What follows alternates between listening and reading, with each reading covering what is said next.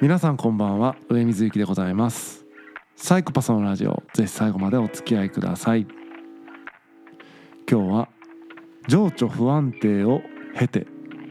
という話をしたいと思っています。ここのところ禁酒のお話が多いんですけれども、えっと、前回ね、まあ、禁酒サロンを作ったって話の後前回は、えー、禁酒が結構うまくいってるよという話をしました。ただそこではちょっと触れなかったんですが禁酒に伴って副作用ではないですけれども離脱症状みたいな、えーまあ、いわゆるその依存性のある薬物ですね。なんかカフェインでも酒でもタバコでも何でもいいんですけどもそういうものを、えー、繰り返し使用しているところから中止するとですねまあ体にこう病的な症状反応が起こるみたいなねそれ離脱症状というんですけども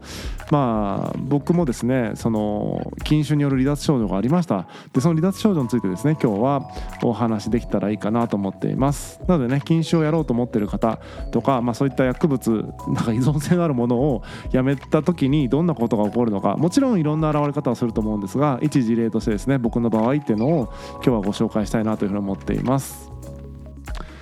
まあ禁酒する前の僕の状況っていうのはほぼ毎日飲酒をしていました。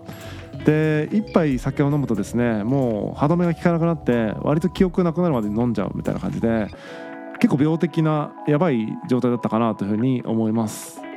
で11月の24日ぐらいからその禁酒サロンっていうのを指導して飲まなくなったんですけれども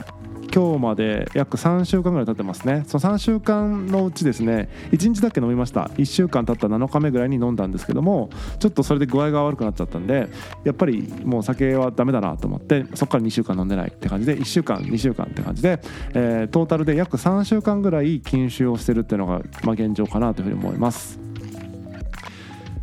でまあ今になってみれば振り返れるという感じでそうですね。大きく3段階ぐらいこの離脱症状のなんだろうな変遷みたいなのがあったかなというふうに思っています。まず第1段階ではですね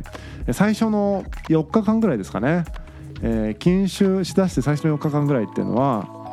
とにかくね抑うつ状態というかもうやる気が出ないって感じでした。これは多分なんですけども、えっと、ドーパミンがねもう出なくなっちゃってるって感じですね酒を飲むことでドーパミンを出すみたいな癖が体についちゃってえーと、お酒を飲まないとドーパミンが出ないみたいな体になっちゃったっていうところが、えー、大きいんじゃないかなと思いますね。とにかく最初の4日間ぐらいはもうだるくて仕方ないというかもうやる気出なくて、まあ、仕事はやってたんですけどもまあバリバリさばける感じの状態ではなかったかなと今振り返ってみると思います。でそこからですねだんだん5日目とか、まあ、1週間ぐらいになってくるとだいぶその多分ドーパミンも出だしたのか分かんないけどもやる気みたいなものが良くなってきたと。ただ相変わらずちょっと体のだるさみたいなのがうんと慢性的にあるというかあとは頭にねずっとこうもやがかかったような感覚みたいなのがあっていまいちね思考がクリアじゃないなっていう感覚はまだ残ってたかなと思います。ただ最初の4日間とは違ってそのもう抑うつ状態みたいなほどではないというね普通に活動できるけどもなんか頭がちょっともやがかかってるなみたいな感覚が1週間ぐらい経ってありました。でこっからですね、えー、そこはまあもやがかかってる感じがしていまいちクリアじゃないなっていう感じだったんですが第3段階これが実は僕一番きつかったんですけどえーと、2週間過ぎたあたりですかね。2週間ぐらいのところなんですがだいぶねその元気にもなってきたと。おそらくドーパミンが出るようになったんでしょうね。一方でスイッチがね切れるんですね。なんか上がったと思ったら多分途中でもう切れちゃうみたいなのが起こって何ていうのかな躁うつ状態みたいになって逆にきついみたいなね。波を描くようになってしまってテンション高い時と低い時みたいな感じの振れ幅がすごくてもう2週間目くらいからもうほんと情緒不安定でした。で僕結構ねあんまり人と比べる意味ないかもしれないけどもあの一般的に見てかなりメンタルが安定しているタイプの人間だと自負しているんですがこの2週間目あたりはですね本当にこう情緒がね不安定で久しぶりね意味もなく落ち込んだりとかなんか意味もなく元気になったりとかっていうのをすごいねよくわからない一日の中でも何回か繰り返すみたいな感じかなりきつかったですね。でその辺りはですね結構ツイッターの方とかにもねメンヘラですみたいなのが書いてたりとかしたんですけども本当そんな感じであとはちょうどね仕事で結構大変なことが重なってたのもあると思うんですが仕事で病んでるのかなって最初思ったんだけど多分ねこれはあのドーパミンが出たり出なくなったりみたいなのをなんか変な感じでやってて情緒不安定になってたんだろうなと今思えばそうだったなって感じですね。要は仕事の問題何も解決してないんですけども3週間経った今はですね情緒がだいぶ戻ってきたかなという感じがしています。なので今話したこの3段階ってあの本当今思えばっていう感じで最初はもうとにかく元気が出ないと。で元気がだんだん出てきたんだけども頭がまだぼやっとしてる。頭とぼやっとしたのはだいぶなくなってきたんだけども元気になったり元気なくなったりみたいな波を描く。でその波が落ち着いてきて今元通りというかだいぶ健康な感じになってきたなというふうに実感してます。なので